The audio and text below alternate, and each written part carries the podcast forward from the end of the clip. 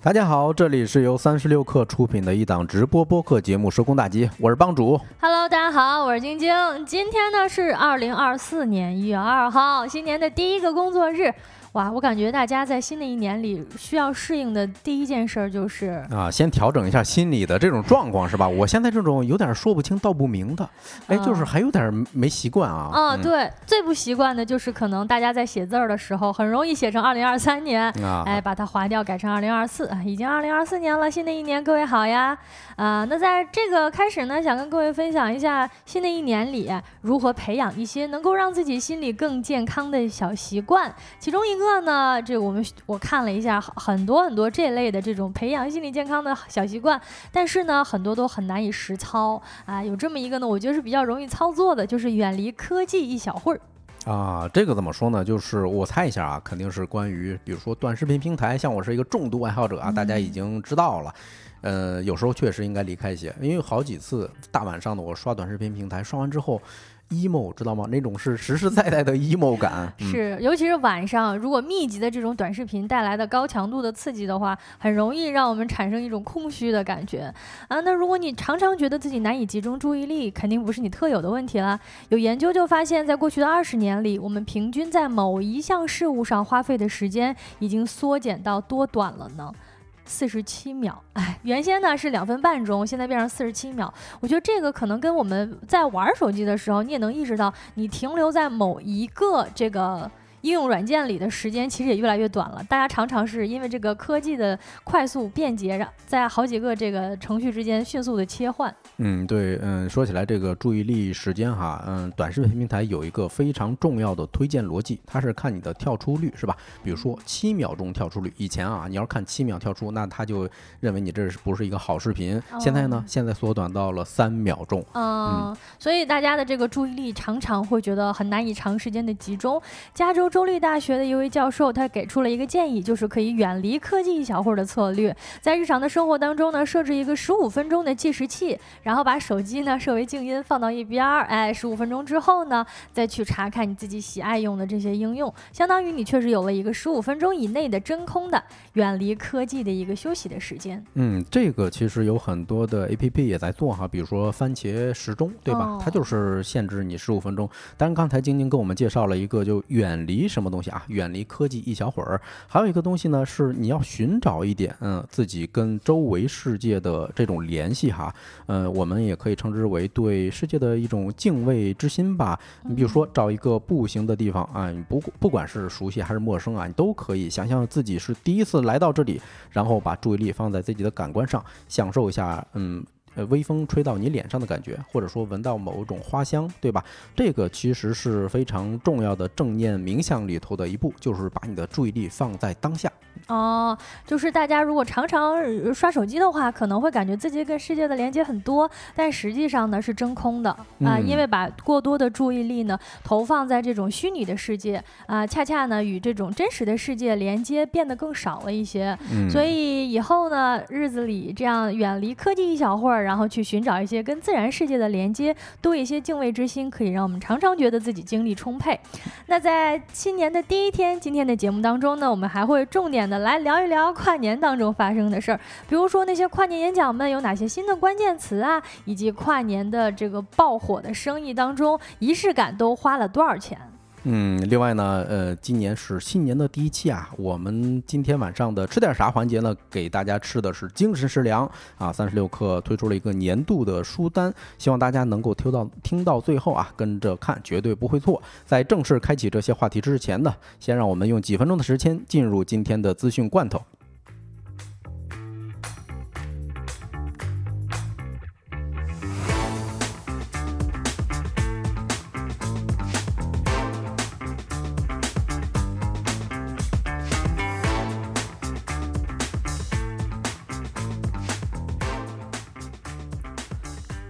好的，欢迎回来啊！那咱看新年的二零二四年第一条资讯罐头是什么呢？啊，是关于华为的啊。大家众所周知啊，华为是一个出差的大厂。华为云中国区官方微博，呃，公开华为人差旅报告啊，二零二三年华为员工共计出差多达一百三十四万次，差旅的总里程可以绕地球一千两百多万圈，足迹遍布全球一百七十多个国家和地区，将数字服务带给了全球三十多亿人。报告还显示，平均每天大约有四千名华为的员工在差旅飞行中，最多的一天甚至超过了。一点一万人。接下来呢，来关注一下三十六氪获悉，港交所公告显示，百度管理方 Moon 按照此前签署的协议呢，终止对 YY Live 的股权收购协议。根据公告呢，Moon 曾经于二零二零年的十一月十六号与欢聚集团就 YY 在国内视频娱乐直播业务签署股权收购协议，并且约定，如未在最后期限日之前完成交易交割呢，交易的任何一方有权终止协议。那截至二零二三年十二月三十一。号，也就是协议的最终截止日呢？股份购买协议规定的交割前提条件未能全部满足，也就是没能实现这个收购。接下来呢，穆恩会就终止收购协议后交易未来安排，寻求与欢聚集团进行协商，探讨合理的解决方案。分析师认为，该公告为双方协议到期的正。正常动作不会影响 YY Life 的正常运营。嗯，欢迎一下新进直播间的朋友啊，欢迎红旗啊。关于百度跟 YY 之间的这个收购协议啊，还挺有意思。呃，我身边有朋友在下了一个结论啊，这就像同居了两三年，突然有一天这个发现散伙了啊，还要退还当时的定金啊。不过总的来看哈，百度应该获益会更大一些。嗯，你毕竟你这两三年肯定会有一些业务交叉呀。能学的东西也会学不少，是吧？呃，那看下一条新闻是关于 OpenAI 的啊，OpenAI 的年化收入据称已经超过了十六亿美元。根据报道，由于人工智能明星产品 ChatGPT 的强劲增长，OpenAI 的年化收入最近已经超过了十六亿美元，高于十月中旬预估的十三亿美元。与去年对比，该公司二零二二年全年收入仅为两千八百万美元，也就是说，当前最新估计的年化收入相比去年增长高达五十六倍。嗯，感觉可能未来几年它的这个收入还会持续的增长，好像过去一年它的。这个付费服务还并没有开通的那么多，毕竟它开源了那么多其他外链的一些产品跟程序。来看一下今天资讯罐头的最后一条消息啊，呃，旅游爱好者们一定狂喜啊！中泰两国呢将从三月起永久互免对方的公民签证，泰国的旅游热度呢，此条消息曝光之后持续飙升。三十六氪获悉，泰国总理当地时间的一月二号表示，中泰两国呢将从二零二四年的三月起永久互免对方的公民签证。那消息发布之后呢，马蜂窝站内的曼谷热度瞬间上涨了百分之两百。在刚刚结束的元旦假期，泰国曼谷的电音节还跻身了2024元旦境外热门新玩法的前三名。此外呢，泰国的海岛自由行热度分别上涨了百分之一百六十六和百分之一百三十七。不知道各位有没有期待，或者说想要这个其他的国家也都陆续开放起来呢？那以上资讯整理自三十六氪、财联社、新华社和快科技。稍后回来进入我们的说来话不长。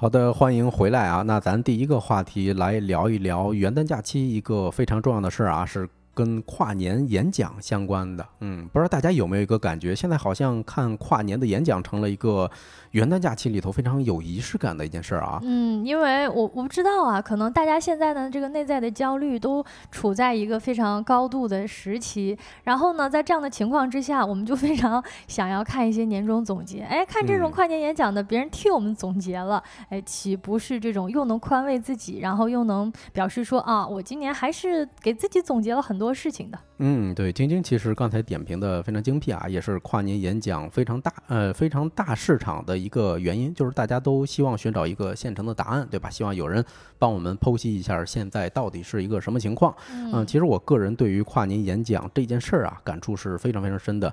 因为几乎跨年演讲，嗯，它诞生的时候就是我刚入行的时候，啊，可以说是见证了一个内容行业的起起伏伏吧。那这一个话题呢，就跟大家来，嗯，掰扯一下啊，就是跨年演讲，大家还有没有什么比较深刻的印象？那先问大家一个问题吧。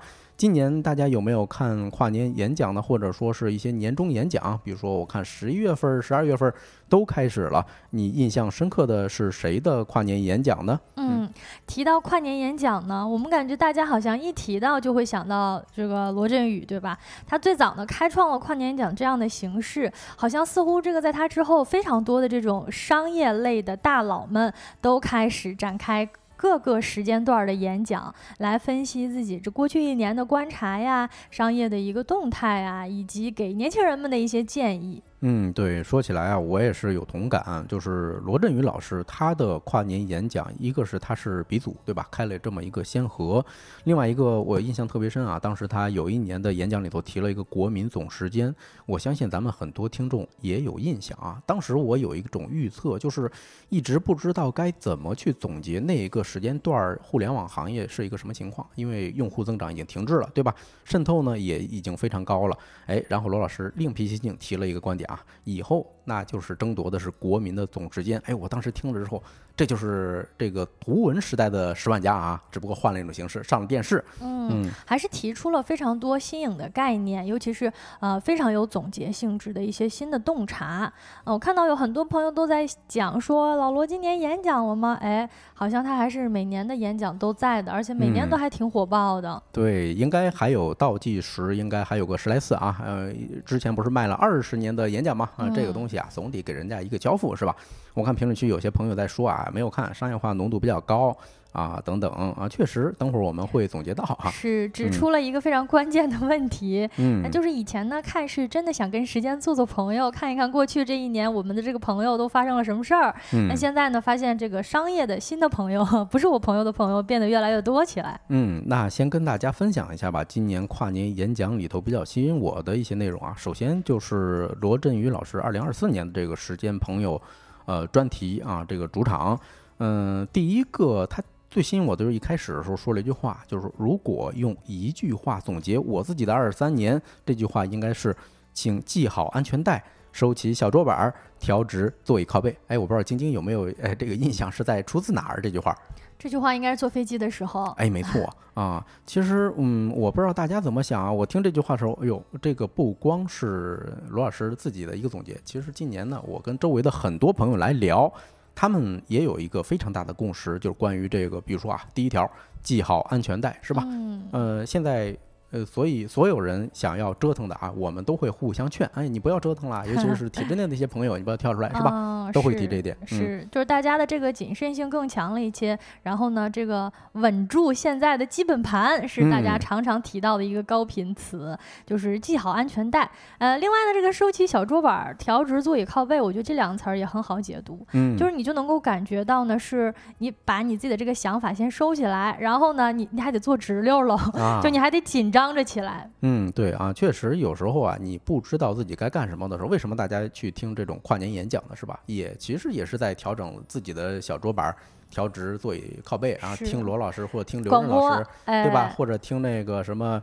呃，任泽平老师是吧？你们的跨年演讲能不能给我指明一些二十四年有哪些赚钱的路，是不是哪些搞钱的事儿？有点像这种坐飞机的时候听一听机上的机长广播，嗯来看看我们这架小飞机往哪个地方飞，需要注意什么事儿？对啊，其实呃，这个是一个呃非常好理解的一件事儿啊。嗯，毕竟呃，像这一群老师，嗯咱这几年虽然吐槽跨年演讲的时候比较多哈。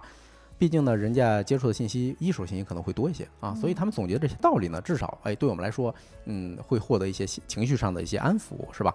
呃，罗老师这场演讲其实还提到一词儿啊，我觉得挺有意思，叫“狗眼看世界”。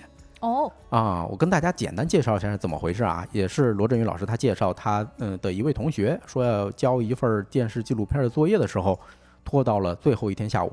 因为他什么也没干啊，这个 deadline 这这种拖延症跟我差有一拼了哈。那他怎么交的作业呢？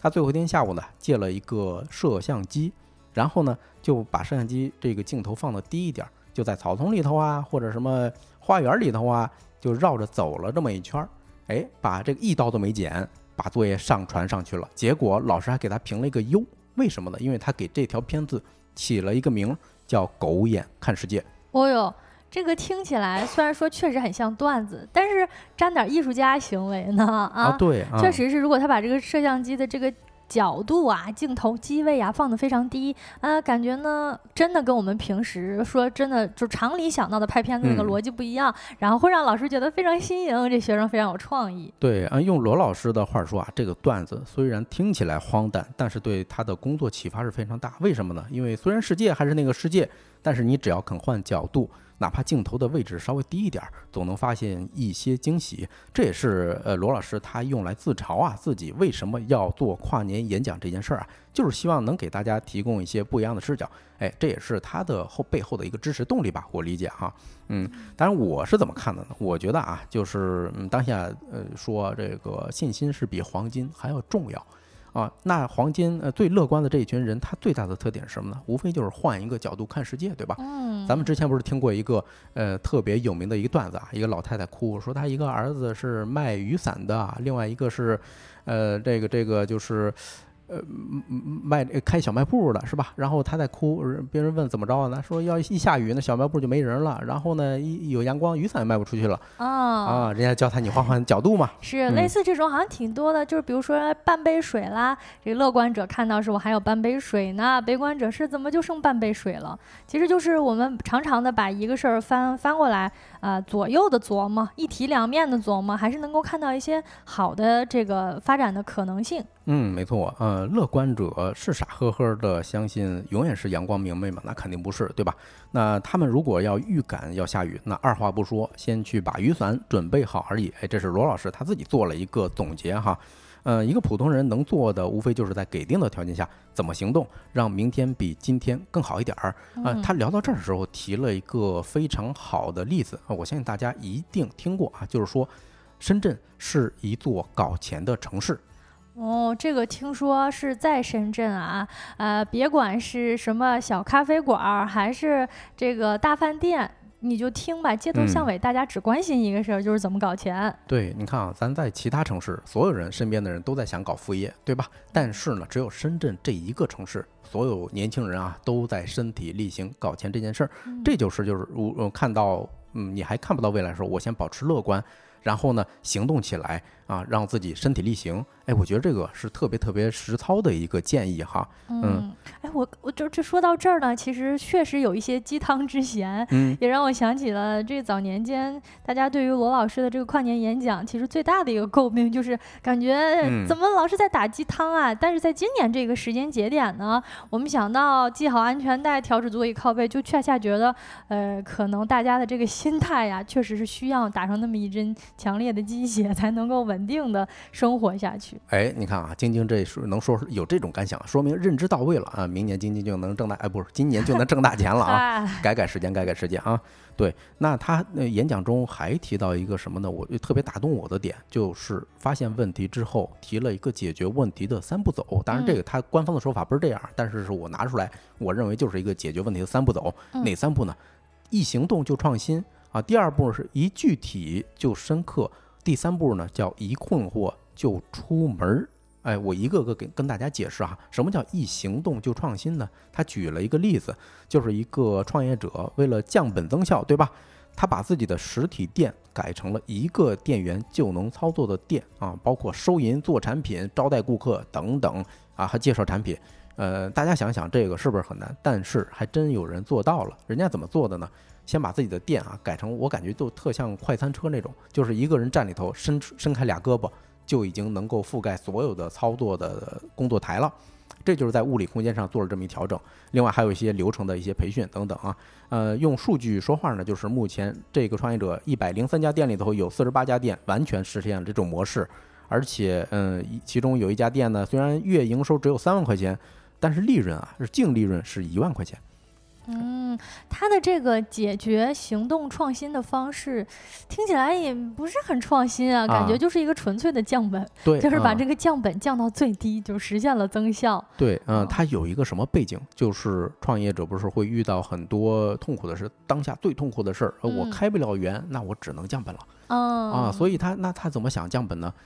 大刀阔斧的把自己的店啊改成一个人就能操作，嗯啊，也相当于变相挣钱了啊。那假如说啊，一百家店是吧？每家店如果一个月能有一万块钱净利润，那可不得了。明白这个，如果是这么一个案例的话，可能就是从老板的角度看问题，跟从打工人的角度看问题，这个心态啊，可能 产生的联想是不太一样的。但我完全能理解，就是在解决问题的时候吧，你首先最重要的是行动。就是你无论怎么，就是有这么一句话嘛，叫无论往哪儿走都是朝前走，哎，就是你最重要的是先往前走一步啊。比如说想想什么新的办法，那可能刚才提到这个案例当中，创业者就把 呃把这个员工都裁掉了，然后进而呢实现了这个店不仅能保留住，还能够有一些这种不错的利润。嗯，对啊。第二步是什么呢？第二步叫一具体就深刻，啥意思呢？他举了一个北京的知名的校长哈。把课间的十分钟改成了五分钟，哎，大家不是一想，今年不是很多负面的新闻在吐槽这件事儿呢？怎么还拿成案例说呢？这次案例还真有点不一样，什么意思啊？就这位校长，他是为了倒逼教学的改革，他才做了这么一个呃出发点吧，相当于他如果把课间的十分钟改成五分钟，哎，会导致什么情况呢？那学生总要上厕所，对吧？那学生上厕所的时候，校长规定你上课的时间就可以去。啊，那这样一来就倒逼老师去调整他的教育理念，还有教课的方式。嗯，打个比方哈，你上课你就讲课的时，你纯讲课的时间就不能超过十五分钟。嗯，你一定要讲一会儿，跟同学们互动一会儿。那大家可以择机去上个厕所，对吧？哦，嗯，这么一来呢，他嗯达到一什么效果呢？好像老师也不拖堂了。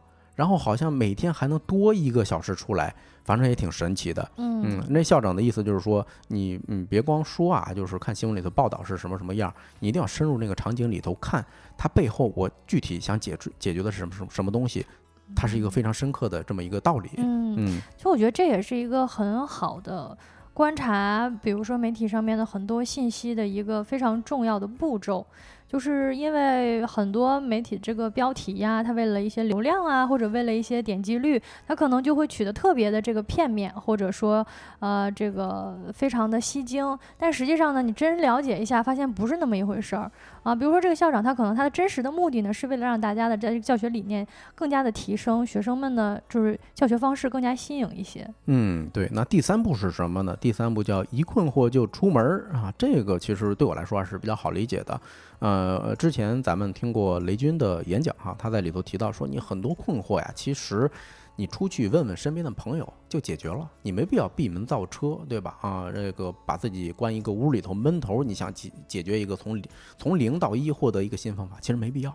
啊，我觉得这个是特别好的哈。但现在大家如果遇到问题，立刻马上，嗯，走出门问问你的朋友，或者拿起你的电话跟你的家人或者跟你的身边的同事打个电话，兴许这事儿就解决了。嗯，对。那第二场关于这跨年的演讲啊，嗯，是我看到比较比较吸引我的是这个吴晓波老师。啊，因为吴晓波老师他呃的很多作品对我影响是非常大的啊。他今年也是办了跨年的演讲，是吗？哎，是的，是的。是直播吗？呃，是，嗯，不过那时候是三十号啊，没有在前一天。不抢这个收视率。对啊，呃，相比于罗老师啊，对未来很多的这种隐晦担忧啊，是比较隐晦啊。呃，吴老师他的跨年演讲是更直给，他在一个工厂里头做的跨年演讲，为什么呢？他说啊，工厂是我观察中国经济一个最重要的方式，只要中国工厂还活着啊，中国有着全世界最先进的工厂，我们对国家的信心就是依然保有。啊，那我不知道大家对于吴老师的作品还有哪些印象啊？反正当时我个人觉得他最最重要的一部一部作品应该是《激荡三十年》。嗯啊，包括后面的很多什么大败局啊，还有什么呃水大鱼大这些东西，都是后来围绕这部产品的一一种衍生。我个人觉得哈，那他在这场演讲里头上来就提到一个周期啊，就是叫呃大家都听过康康波周期对吧？啊呃就是说一个经济发展它有四个阶段啊。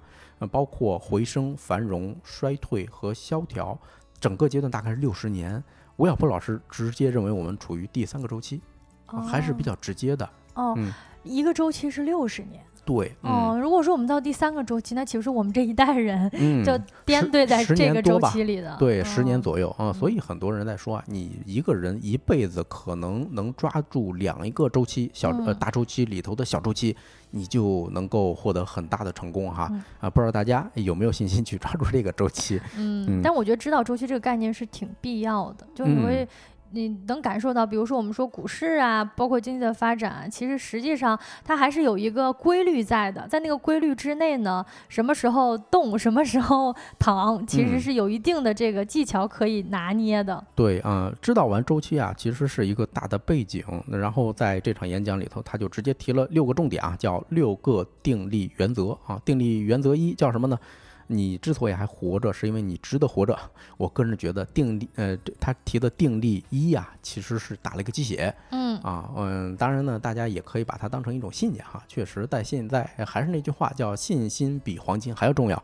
定力原则二，我觉得是有呃很有必要跟大家掰扯掰扯的啊。他说，你要拥有一种让自己很笨的能力啊。他举了一个茅台的例子啊，茅台例子有一条叫做“笨人战略慢功夫”。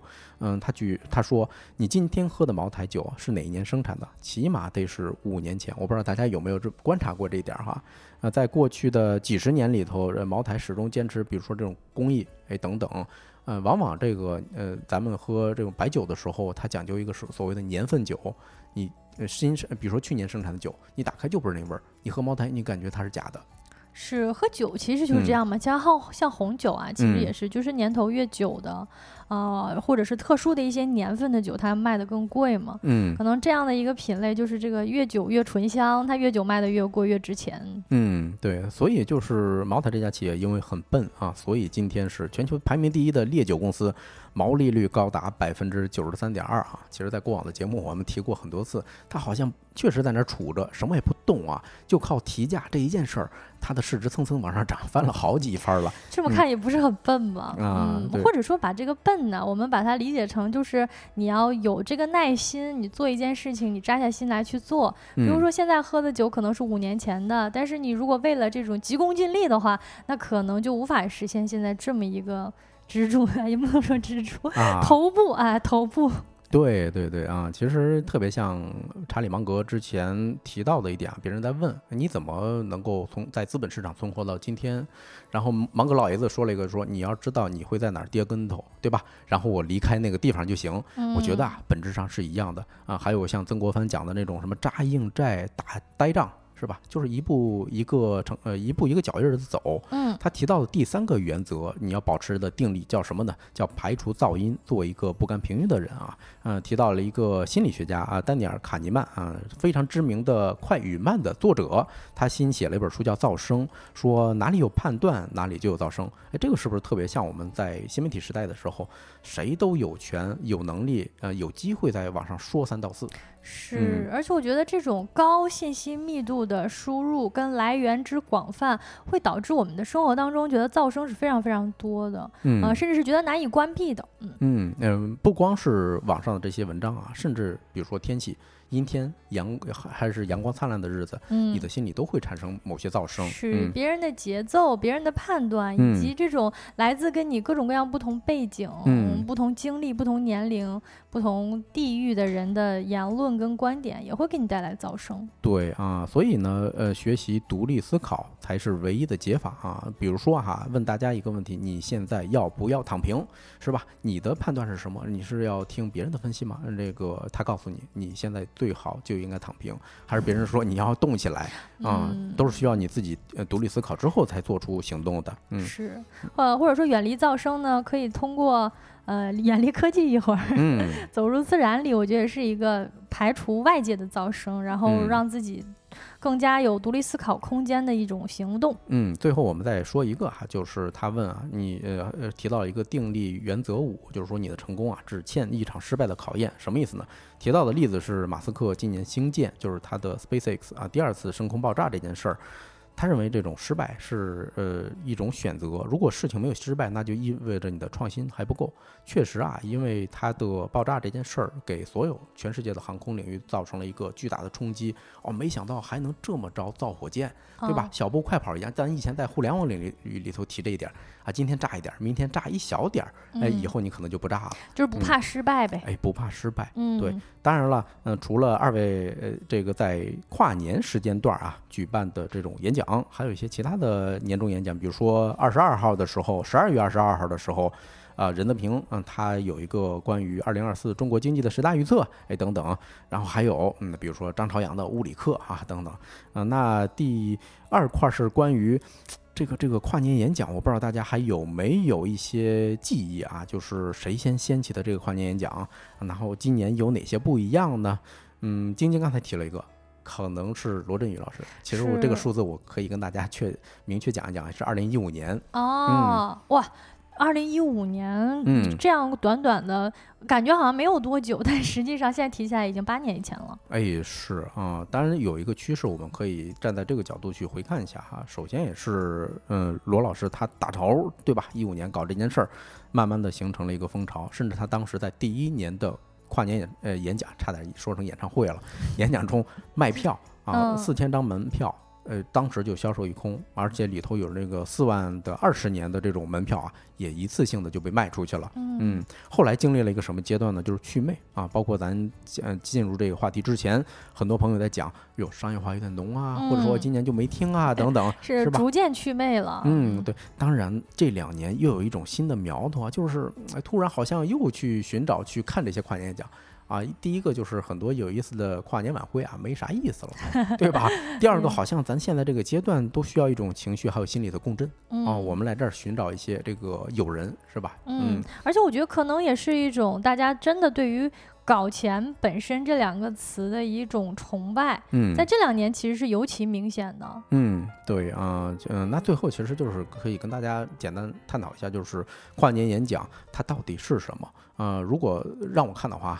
它一直是披着知识的外衣，其实本质上是一种心理大保健。嗯，我们不是说诈这种这种这个行为对不对？我只是说它确实啊能起到一些作用。比如说，嗯，焦虑的时候，那过年我看这些东西，确实哎，好像获得了一些这个安慰，至少我比我刷短视频，呃，总心安理得一些。嗯，确实感觉情绪价值更重一点啊。对啊，另外人家也是一个非常重要的挣钱的方式啊，对吧？你比如说插广告也好，还是说这种呃介绍一些这个商业项目也好啊等等。那这一个话题就跟大家聊到这儿，下一个话题跟大家聊一聊米老鼠的版权到期了。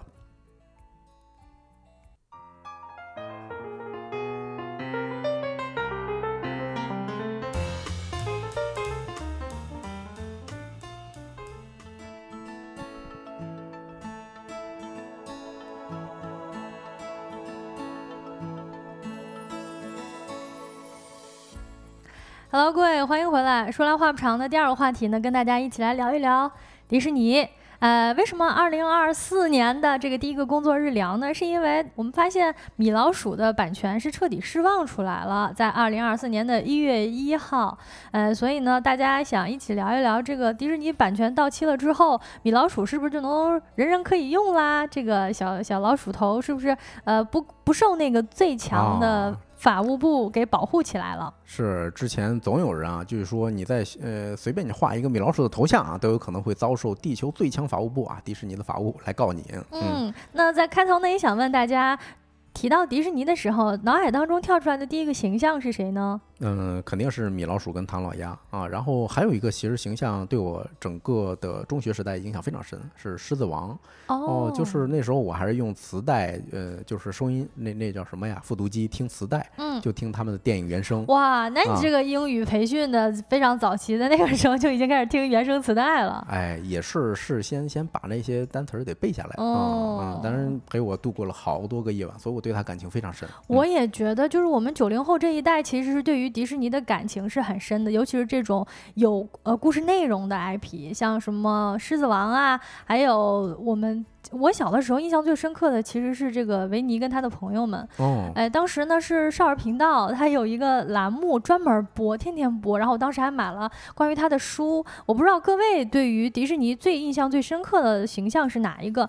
另外呢，其实就是迪士尼的公主系列了，什么白雪公主，什么这个美女与野兽，那也真是就是去了迪士尼乐园的一些王牌 IP。嗯，哎，你说迪士尼乐园，咱们评论区这个 Yuki 说啊，玲娜贝尔啊，确实这是这两年迪士尼的当红炸子鸡。哎，对，而且是嗯新生代偶像。呃，为什么说他是偶像呢？他纯爱豆路线的啊，他不像咱们刚才提到的狮子王啊、米老鼠，人家确实有作品，呃、人家 有作品。莲娜贝尔就是纯 IP，他好像是没有作品的，他就是以他的形象可爱跟他的性格设定，呃，广受大家喜爱。这我觉得也，我今天观察了一下迪士尼他旗下的所有的 IP 啊，我发现真的时间跨度是非常之大的。玲娜贝尔呢，他是诞生于近几年，哎，但是我们今天提到的这些米老鼠呢，它实际上今年已经九十五岁高龄了啊。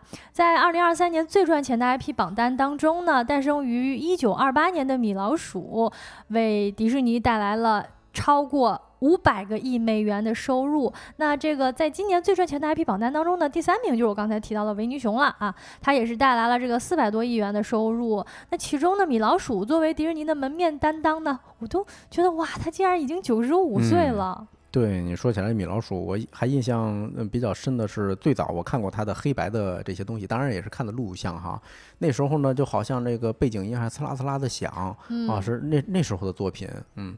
而且它早期它其实也没有台词的嘛。哦，是。嗯、我其实像我九五后，我其实就完全没有看过米老鼠了，真的。嗯、我对于米老鼠的形象是印象非常非常深的，但我似乎完全没有看过米老鼠的动画片儿。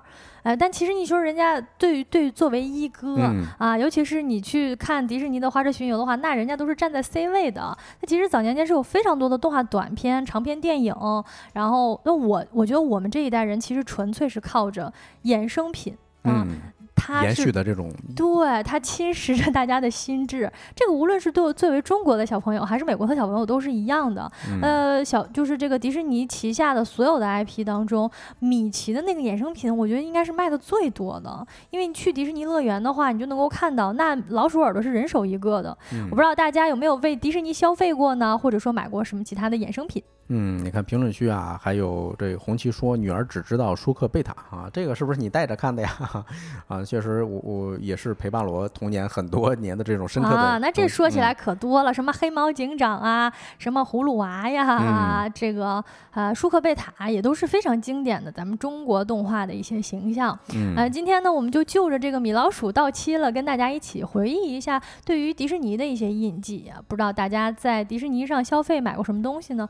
帮主有买。过迪士尼的什么产品吗？呃，我印象中啊，呃，我我妹她小时候看的这个迪士尼的光盘，哎，这个算是直接为迪士尼消费了啊、哦嗯，对吧？呃，但是我确实啊，我是一件儿没有买过。啊、是啊，我感觉我好像买过的也都是一些周边，像什么杯子呀什么的啊。但是实际上呢，小的时候还有一个非常流行的，除了光盘之外呢，还有一类的这个动画杂志，呃，不知道大家有没有买过？小的时候呢，有一个米老鼠杂志，实际上呢，这个里边的内容呢，却拍的一般都是唐老鸭的剧情。但是这提起来就感觉、嗯、哇，那都是时代的眼泪了。而且我今天还查了一下，小的时候大家有没有看过一个栏目叫做《小神龙俱乐部》？哎，小神龙俱乐部呢是迪士尼公司的啊。哦，我一直以为这个是应该是在大风车还是动画城播放的一个节目吧。呃，它应该是单独的一个单独的节目，对对对。哦、然后那个节目呢，它就是播放迪士尼的动画片的，但是好像在零六年之后，应该就改成放国产的动画了。嗯，那你看啊，Sunny 说什么衍生品、衣服、钱包，还有人确实消费不少。包括最近老在短视频平台刷到一个卖杯子的、卖水杯啊，在印着迪士尼的，他上来先说一句话啊，这是授权的啊，这是授权的，特别怕被别人告他。啊、是，所以你就看到连即就是即便是这么小的一些小的直播间，你也能看到，就是迪士尼授权的这个生意，其实拓展的这个分支脉络非常之广泛啊。看到我们很多朋友都在分享自己买迪士尼的玩具也不少。玲娜贝尔跟雪梨梅的玩偶买的很多，哇，玲娜贝尔就是我感觉就是现在年轻的朋友身上总会有一个这个玲娜贝尔的小玩偶。呃，Yuki 说小的时候去港。迪士尼好像人手一个金属钥匙扣。呃，我看到元素最多的其实也是米老鼠。接下来我们就一起来聊一聊米老鼠对于迪士尼来说有多重要呢？呃，曾经呢，在一九五四年，迪士尼的创始人华特迪士尼在电视节目当中这样说过：“这一切都始于一只老鼠，也就是迪士尼这只小老鼠了。”在一九二八年的时候呢，米老鼠在无声动画《飞机迷》当中亮相，第一次出现在公众视野中。但是呢，一开始这个第一个作品嘛，这个还没有出圈，我们也可以理解啊。在同年的十一月十八号的时候，上了一个黑白动画短片，叫做《威力号气船》，一炮而红，也算是米老鼠正式出道。那这一天呢，也被定为他的生日。如今他就已经九十五岁了。从大萧条到二战，可以说米奇米老鼠这个形象呢，成为了美国精神的代言，甚至是我觉得是美国的流行文化符号当中非常重要的一个符号，就是这个米老鼠耳朵哈。对，它跟同一时期，你看都是二战啊，它跟同一时期崛起的这个可口可乐都属于美国的精神文化符号。嗯。你看它这个时间都很像啊，二战的时候，包括米老鼠它诞生，我印象中看到就是说，当时一度啊，这个公司遇到非常严重的问题。后来这老爷子呢是看到，哎，这个晚上画画的时候，看到一小老鼠钻出来，是吧？哎，他觉得很可爱，画出来的，就可以说是神来之笔。那一刻，我觉得啊，就是上帝止住了他的手，是吧？创造出来一个 IP，嗯，确实有这样的可能。而且我在看，就是因为他经历了整个二战时期嘛，在二战时期，其实美国政府、军政府也都找到了。这个迪士尼公司，然后让迪士尼在这个动画片当中增加了不少关于二战的元素啊，比如说唐老鸭去参军呀，然后这个戏谑希特勒啊什么的，还是有很多这样的设计跟安排的。所以我们就可想而知，当时在那样一个就是流行文化呃蓬勃发展的时代，米老鼠这个小小的一个动画形象，它是承载了非常非常多呃。历史的痕迹的，那后来呢？米奇也从一个美国本土的元素，逐渐成为了全球流行的标志，以及这个迪士尼成长为了一个。巨商业帝国，这个我们也每个人都能感受得到。那也因为米奇的内涵以及外延非常丰富呢，也导致很多年当中，迪士尼都不再轻易的去动动它，啊，因为它太重要了。所以说呢，在近些年来，它推出的作品就比较少了，因为它很有可能就是推一个新的项目，就会影响掉它本来它那个符号在大家心目当中的一个形象。嗯，对，这还是挺传奇的哈。你看，任何一个想做 IP 的公司能做出来一个，哎，就不错了。但你想想，整个迪士尼除了呃这个米奇以外啊，因为不是怕很多人做 IP 太多，怕冲散你的主 IP 吗？但是迪士尼不仅没有冲散，还诞生了很多经典的，影响了咱们一代又一代人的是吧？比如白雪公主、狮子王等等。是这样啊。那尽管呢，米老鼠在年轻一代的这个少年儿童当中的影响力不大，但是呢，即便有现在小朋友可能喜欢玲娜贝尔，但是大家知道玲娜贝尔那是米奇的朋友，对吧？他们把这个米奇的朋友的概念设置的非常的庞大，以至于，呃，只要是有新的这个小咖诞生，都能够给整个公司带来非常可观的一个收入。而且这个跟迪士尼独特的一个 IP 收入模式也有关。就拿米老鼠来举例吧，那第一轮呢是放映米老鼠的影视作品，比如说在影院呀、流媒体端产生的票房收入。那第二轮呢会把作品刻成这个电影光盘、DVD 等，就像这个帮主他妹妹看的，他可能就贡献了这么一轮的收入。那第三轮呢就是主题乐园以及度假村等等体验消费的收入，我觉得这是一个相当大的部分。第四轮呢就是米老鼠的衍生品的开发，主要呢就是。纯的 IP 授权，你看，我们前面节目已经聊到了，截至二零二三年的十二月，在本年度全球最赚钱的五十个 IP 里。米老鼠排名第二，总收入是五百二十二亿美元。那其中就包括零售票房、光盘等等的渠道。这样看来呢，失去米老鼠在任何一个这个角色的专属版权，都会让迪士尼受到很大的这个损失以及商业上的冲击。因为我们今天一开始聊到了，说这迪士尼版权要释放出来了，那你这这么赚钱的五百多亿，难道就不能再赚了吗？对，其实你一说这个释放版权的时候，我就想着就是蠢蠢欲动啊，所有盯着米奇这个形象的都在蠢蠢欲动，但是别忘了，他背后潜伏着一个地表最强法务部啊。那就没有法法律风险了吗？嗯，聊到这个最强法务部呢，前面说了一个段子哈，就是据说你要不幸流落到任何一个荒岛上啊，画一个 迪士尼的头像啊，米老鼠的头像，迪士尼的法务部 都会空降到你身边。呃，另外呢，还有两个真实的案例，在一九七八年的这个案例，我觉得非常的有代表性啊。当时呢，日本的一个小小学，当时呢，这个一批小学生为了庆祝毕业，就在游泳池里边画了一个米老鼠，大家一起画嘛，很。开心的跟他合影。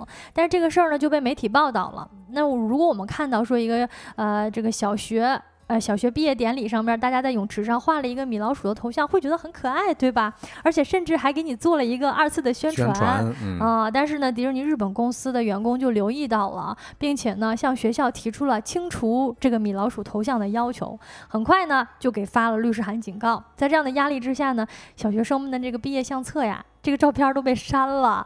然后呢，游泳池底下的米老鼠也被擦掉了。就是只要你不经过授权，你就不能出现。哦，你这么一说，哎，我觉得还很好奇哈，就是为什么这么多人喜，嗯，就是他他做了很。怎么说败人品那件事儿，嗯，但是还是这么多人喜欢他，那就说明他的营销的这个机器啊运转的特别棒。他在这件事情之后，他还是做了一些补救的措施的，比如说呢，他呃在这个事儿之后呢，先是就是呃弥补了这些小朋友，让他们都去东京迪士尼玩儿，啊，然后其次呢，好像还是在两个学校授权了，给你们学校画了几个这个迪士尼的呃米老鼠的头像，然后来弥补嘛，补救嘛，还还是不能伤害到小朋友的感情。的嘛，啊，另外还有一个事儿呢，就是这个奥斯卡，我们知道那是这个呃一般人都不敢碰的，但是呢，迪士尼看到奥斯卡侵权也照样告啊。在一九八九年的时候呢，当年的颁奖典礼有一个主持人呢，他其实是把自己装扮成了白雪公主的这个样子，就是造型嘛是白雪公主的这个形象，但是呢，啊，迪士尼也直接告了奥斯卡的主办方啊，也因为这件事情影响太大呢，以至于奥斯卡的主办方在道歉之后呢，很长时间一段都不敢。用主持人，哎呦，那这影响真是，嗯，但是他的策略还是挺独独特的，因为很多人都是想着说我能蹭更多的热点就蹭更多热点。但是迪士尼，你看他反而是做到了一种，我就是热点。我不用蹭任何人啊，别人也别来沾边儿，是吧？所以他能越来越强，越来越强。嗯，他为了他这么做的最大的一个目的，就是为了保护或者说保留这所有形象 IP 的独家解释权。嗯，因为比如说这个白雪公主出来唱歌跳舞，那他可能他会进一步的影响到大家的这个内心，会把这个演员本身跟白雪公主这个 IP 形象连接起来。那是不是他做什么事儿，可能就会对我的 IP 本身有一定的伤害？嗯，包括我们知道，好像。迪士尼的这个花车巡游的演员，其实管理也是非常非常严格的。哎，嗯，就是好像你不能够说一些什么什么话，然后同时你必须要保密你自己的身份。嗯，比如说这个在玩偶套之下的你，你出去之后你也不能说任何跟迪士尼有有关系的或者有损于 IP 形象的一些规定。哦，这规定还是挺严的。那除了在这些版权案当中胜诉呢，它甚至啊还推动了美国整个政府的版权法的一个改革，因为实际上呢，版权法只只赋予了五十六年的保护期，也就是说，这这一版的米奇呢，在一九八四年的时候就应该过期了。但是为了保住米奇呢，迪士尼出力游说政府延长了版权保护期，啊，出钱，然后这个找了各种各样的办法，啊，在七六年跟九七年的两次延期了，最后延期到了九五年。但是你说这个延期这个事情，你再一再二就不好有再三了。嗯。所以到了今年一月份呢，米老鼠的期限也确实到期了。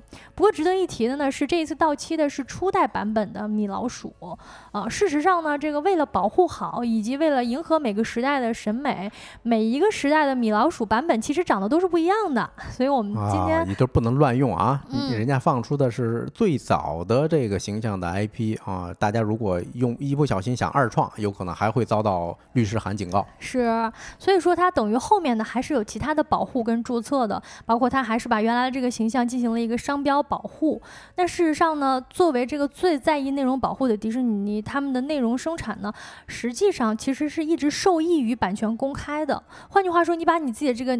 迪士尼米老鼠呢，握在手里整整九十五年，但实际上这是不太利于内容生产跟创作的一个这种延续跟传递啊。比如说，你看我们提到的这个白雪公主啊、冰雪奇缘啊、灰姑娘啊，甚至狮子王这一系列的影视作品，也都不是迪士尼独创的，它其实都是在这个公开的版权的这个内容基础之上，把这些故事再创作了，或者是通过创意的形式把它搬上了大荧幕，它其实也也是在受益于这个嘛。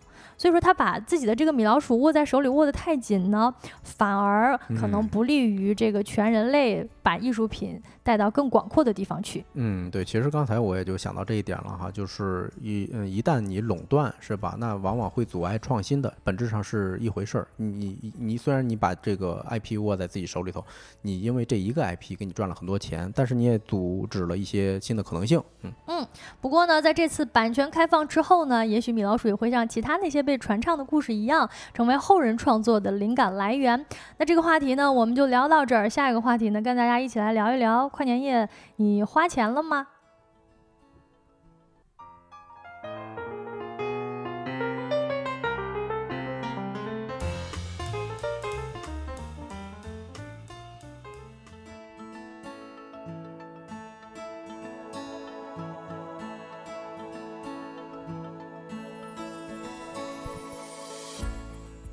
好的，欢迎回来啊。那咱第三个话题来聊一聊跨年夜的生意这么火爆，哎，不知道大家为这个跨年啊元旦的仪式感花了多少钱呢？嗯，其实我们假期的时候最后一呃一次是跟大家聊过仪式感这仨字儿的哈，很多呃，尤其是在一月一号，也就是元旦这一天。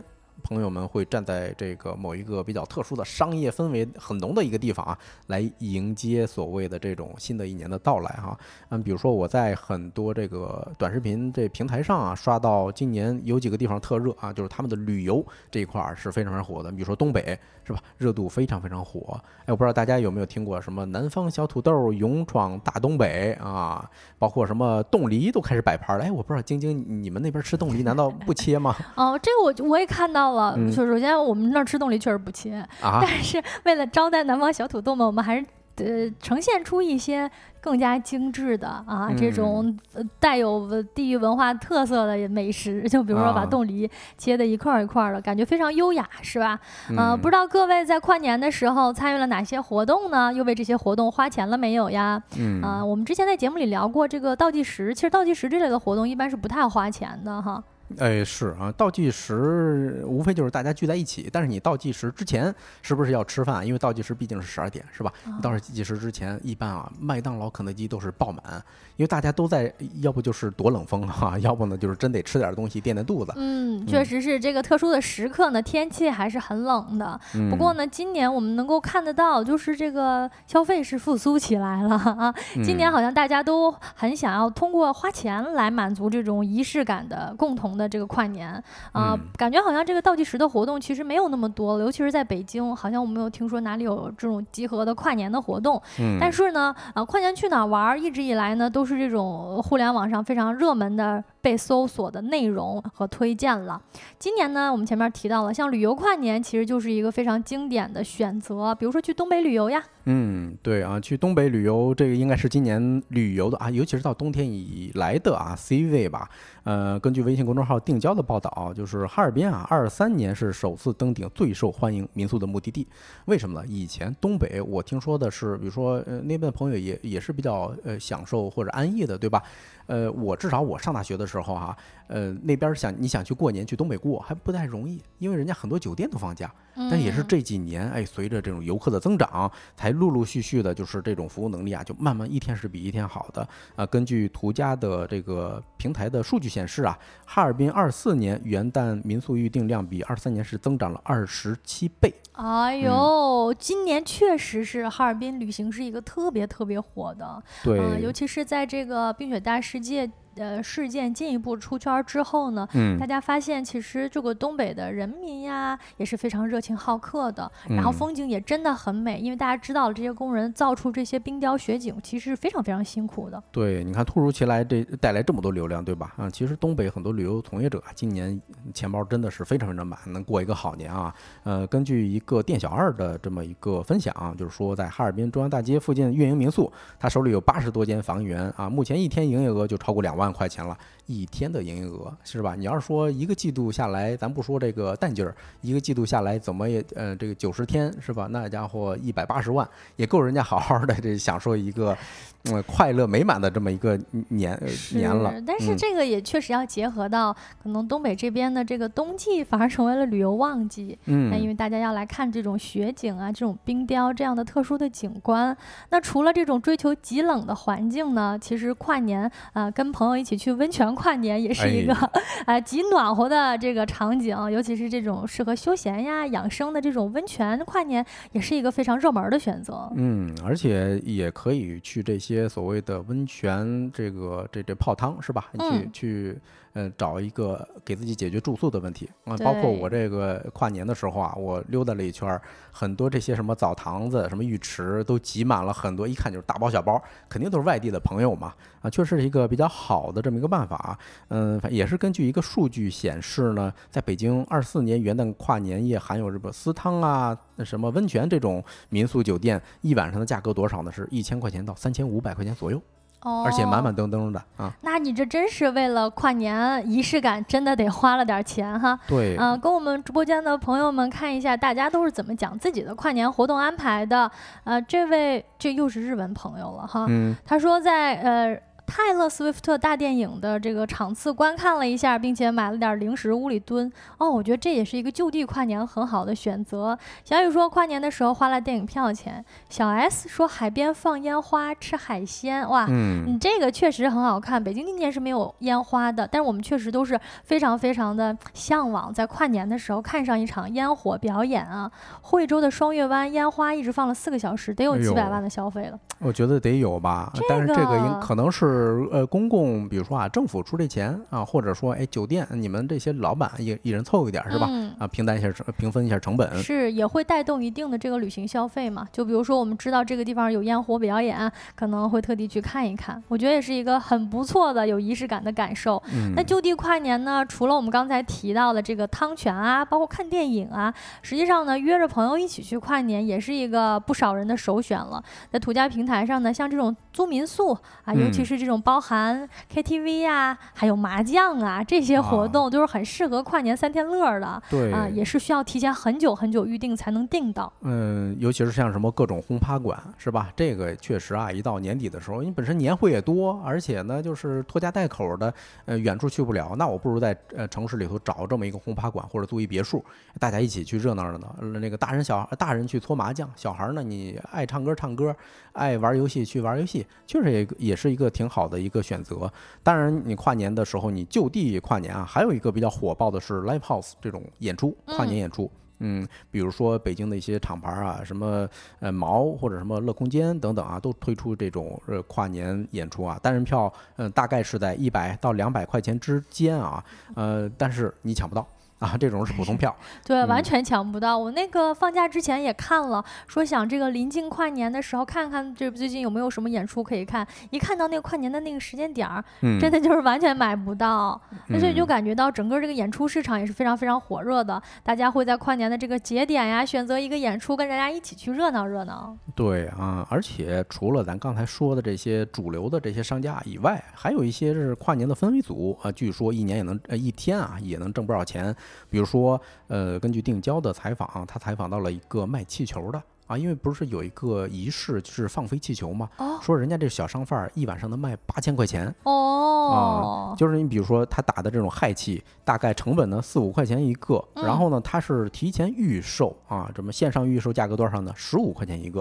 你要是跨年当天，比如说你带女朋友过去了啊，发现哎别人家这个女朋友手里都有，这时候你那时候要买，可能就十八二十，是吧？那你是不管多少钱都得买，都得买，嗯，可能就是为仪式感一起付个费呗，因为那个。氛围啊，是你自己一个人在家买气球可不一样，是大家一起放飞。我觉得跟孔明灯其实挺像的。哎，是。嗯，之前很多时候流行那种节日，跟喜欢的人啊，包括很多年轻人一起约在同一个广场一起放孔明灯，整个看起来的这个画面也应该跟我们就是直播间现在看到的这个气球氛围组是有点类似的。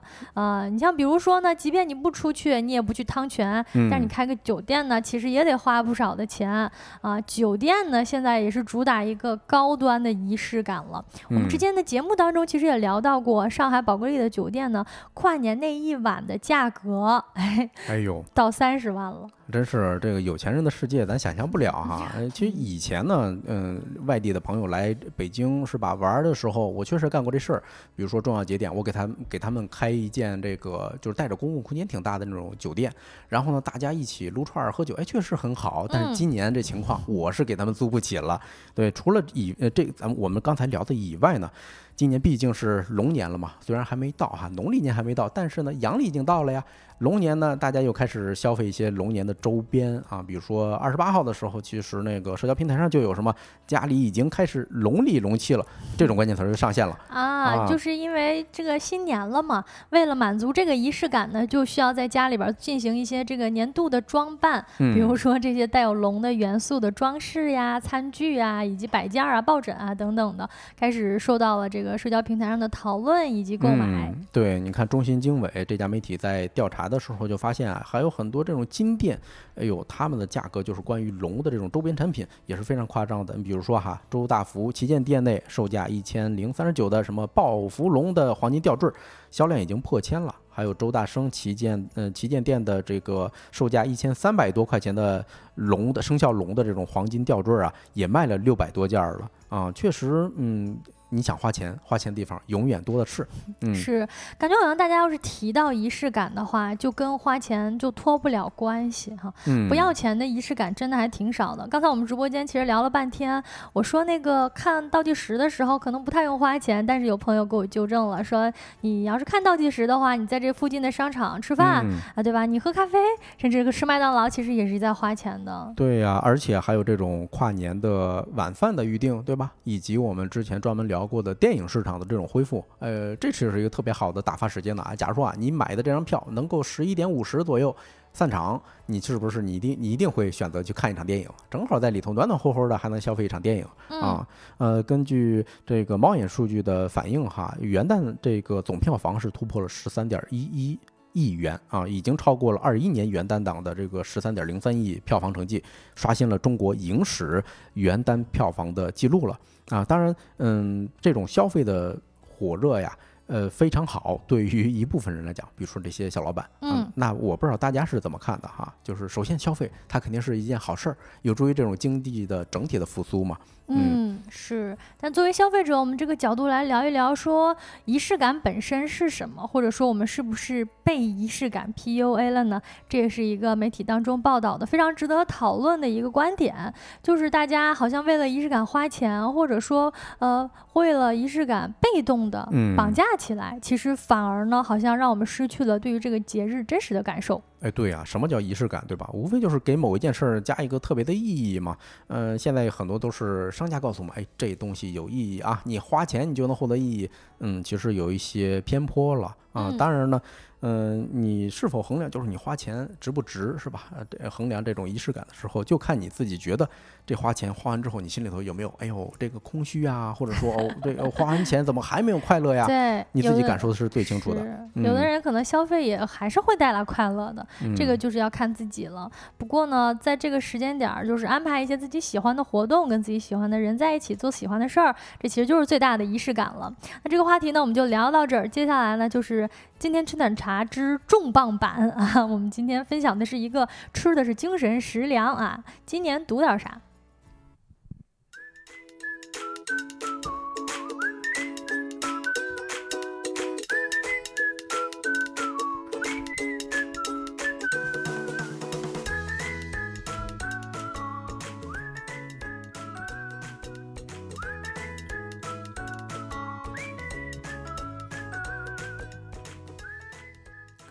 ？Hello，各位，欢迎回来。呃，以往呢，我们收工大吉的最后一个环节其实是今天吃点啥了。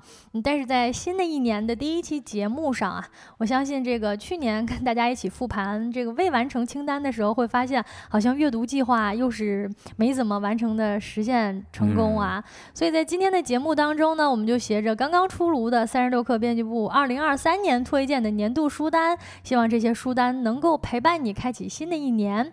哎，在这个新年的第一天，我们整点这个精神食粮来镇镇场子。啊，对你虽然你去年的东西还没读完啊，但是今年我们再给你布置点作业，大家可以悠着点儿。嗯，那嗯怎么说呢？那咱就直接开始给大家推荐吧。嗯，第一本书呢是来自李阳老师，他推荐了一本《奥本海默传》啊。如果说今年推荐一部人物传记呢，那大火的马斯克传一定是很值得推荐的啊。这个我们接下来再讲一下李阳老师的推荐语啊。他说今年这个诺兰的最新电影《奥本海默》也上映了，不知道我们直播间的。各位朋友没有看呢？其实这部电影也确实很好看。那这个电影呢，就是取材自这部写作时间跨度长达二十五年的同名人物传记《奥本海默传》。如果说如今是一个崇尚科技跟创新的年代，对吧？这个 AI 飞速发展，但是人类呢一直在技术道德伦理的边缘进行试探啊。作为原子弹之父，他其实背后有着这种技术的革命跟啊这种伦理道德之间的一个纠葛。那回。看整个 AI 时代的发展呢，可以说跟当年的原子弹技术发展是类似的。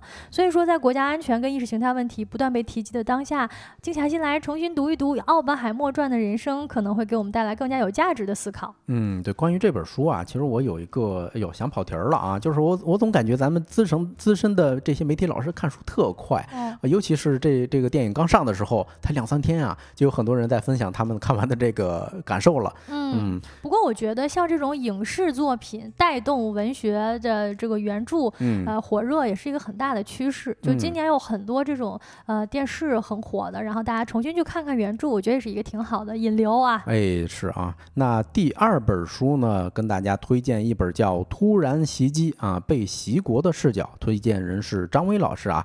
呃，推荐的理由呢，就是巴以冲突啊，是二三年的一个非常非常重要的，不能说是重要吧，非常大的一个热点。嗯，主要讲的就是所谓的这种这个大国呃战争啊这些事儿啊。作者是一个特工人员，是一个情报人员。嗯，他是研究了一九三九年以后的十一个大规模的突袭案例，包括日本偷袭珍珠港，哎等等，就是情报信息你的质量，评估敌人的企图的困难啊，情报人员的这种偏见啊。哎，都会让怎么说呢？让人类组织在处理顶级的这种复杂信息的时候，会显示出来一种无能，有点让人沮丧。我相信很多男生可能跟我一样都会关注这件事儿，为啥呢？你不是以色列的特工，摩萨德是世界闻名吗？怎么这次就不灵了呢？我相信大家肯定都有这些疑问啊。如果感兴趣的，也可以去回到原著去看一看。嗯，可能这本书它其实也是最最重要的是，也是提供了一个新的观察地域冲突的一个视角，就是来自被袭国的视角。大家可以这个先码在自己的书单里，然后排一排这个顺序啊。接下来呢，推荐的这本书叫《宝石穷民》，推荐人的是潘欣怡老师。